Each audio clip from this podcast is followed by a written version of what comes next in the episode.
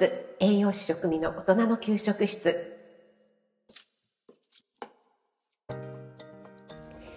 おはようございます。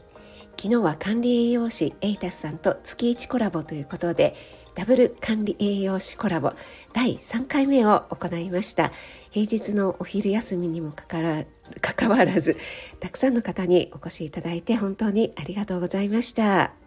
栄養士の学校時代のお話をしたのであ栄養士の学校ってこんな感じなんだっていうことが聞いていただけると少しわかるのではないかなと思います。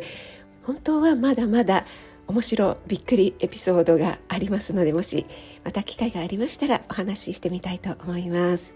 はい今朝は簡単聞くレシピということで簡単というよりも超超簡単なレシピって言えるんでしょうかね、えー、こちらをご紹介したいと思います。レシピ名がついていないので何にしましょうかね。薄切りさつまいものバター炒め？バターソテー？なんかあまりおしゃれじゃないですけどもそんな感じの、えー、メニューになるんですけどもさつまいもって結構1本が大きかったりすると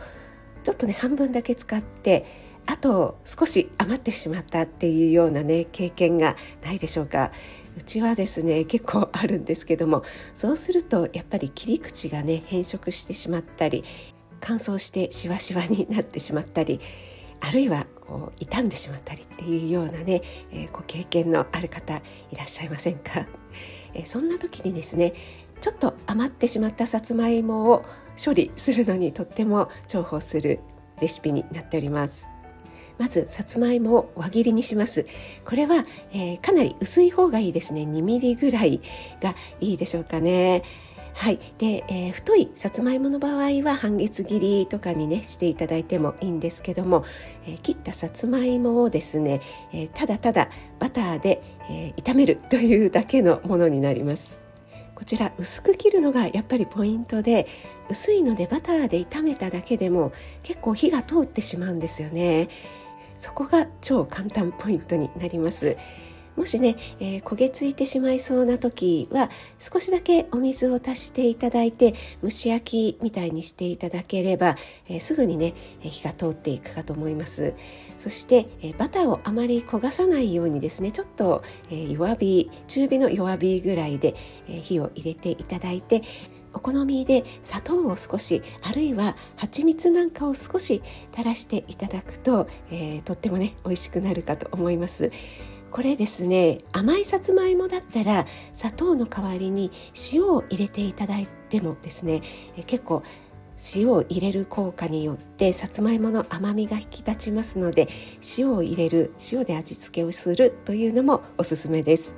そして最後に黒ごまを振りかけたら完成です。これはちょっと小腹が空いた時にもいいですしお子さんのおやつにもいいですし私は息子はお弁当息子のお弁当を作っている時にちょっと隙間を埋めるのにねよく使ってましたね。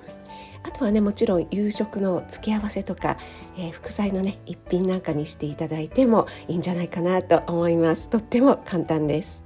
こちらインスタの方にリールもアップしましたので合わせて見ていただければ嬉しいです。それでは今日も素敵な一日となりますように気をつけていってらっしゃい。